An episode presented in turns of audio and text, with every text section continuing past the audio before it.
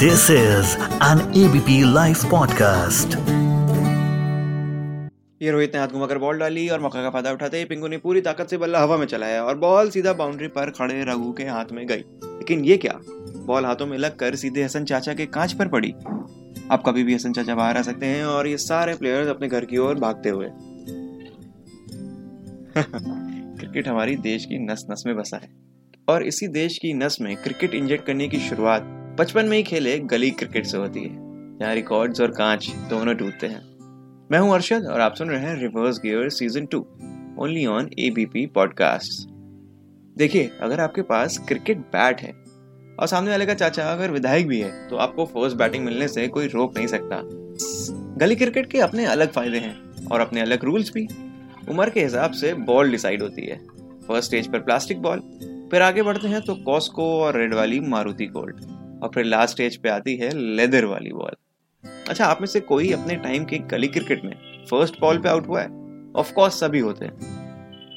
मैं अभी बहुत बार हुआ हूँ, लेकिन हम में से कोई कभी मानता नहीं था। सब ट्राई बॉल ट्राई बॉल बोलकर अपने आप को बचा लेते थे।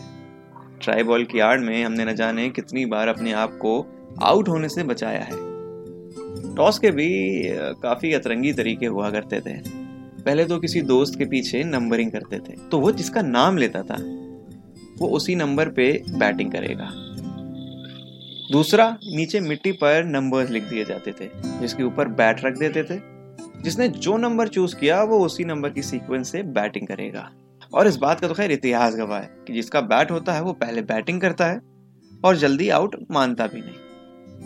गली क्रिकेट की दो चीज़ें सबसे पॉपुलर होती हैं। वन टिप वन हैंड जहाँ डायरेक्ट कैच के साथ एक बार टिप हो जाने के बाद भी आप बॉल को कैच कर सकते हो, लेकिन सिर्फ़ एक हाथ से। ये रूल जो सबको फटाफट आउट करता था। और भैया, घरों में जाने वाला सबसे खतरनाक है। अगर घर में बॉल गई तो सीधा आउट कोई इफ़ एंड बट नहीं। और उससे भी डेंजरस जो बॉल मारेगा, वही बॉल लेकर भी आएगा। घरों में बॉल ले जाने का मतलब था कि बवाल। जो बेचारा थोड़ा कम खेल पाता था, हम उसे कॉमन बना देते थे। यानी कि दोनों टीम से खेलने वाला। जिसको एंड में बैटिंग मिलती थी या फिर तीन बॉलों का बेबी ओवर भी मिल जाया करता था। जो जीता उसकी फ़र्स्ट बैटिंग ये वो इंसान बोलता था जो मैच खत्म होने के बाद सबसे ज़्यादा रन का हकदार होता था। और बाकी सब बोलते थे, नहीं नहीं, ऐसे थोड़ी ना होता है। टॉस करो, फिर से टॉस होगा। नहीं नहीं, ऐसे थोड़ी ना होता है, फिर से टॉस होगा। और हम मैच का असली हीरो यानी कि मैन ऑफ़ द मैच जानते हो किसे बनाते थे? वो बंदा जो नाली से बॉल निकाल कर लाता था। हम उसे हीरो का खिताब देते थे। बॉल को नाली से निकालने के बाद हम चार से पाँच बार उसे टिप मारकर वापस से खेल शुरू कर देते थे।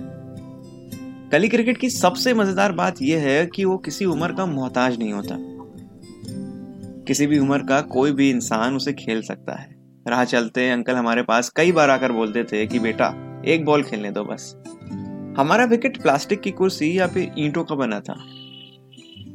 और रनिंग कर रहे हैं बैट्समैन के पास, एक बैट के बजाय लंबी लकड़ी हुआ करती। तब सारे दोस्त पैसे इकट्ठा कर कर एक बॉल लाते थे। आज पैसे तो हैं, लेकिन दोस्त नहीं इकट्ठा हो पाते। उम्मीद है यादों की पिच में आज के मैच का मज़ा लिया होगा। अगर आपके पास भी गली क्रिकेट से लेकर कोई स्टोरी है तो मुझसे इंस्टाग्राम पर शेयर करिए। मोहम्मद अरशद ज़ीरो नाइन के नाम से आप मुझे इंस्टाग्राम पर ढूंढ सकते हैं। तब तक लिए ध्यान रखिए और मिलता हूँ अगले हफ़्ते एक और प्यारे एपिसोड के साथ। Thank you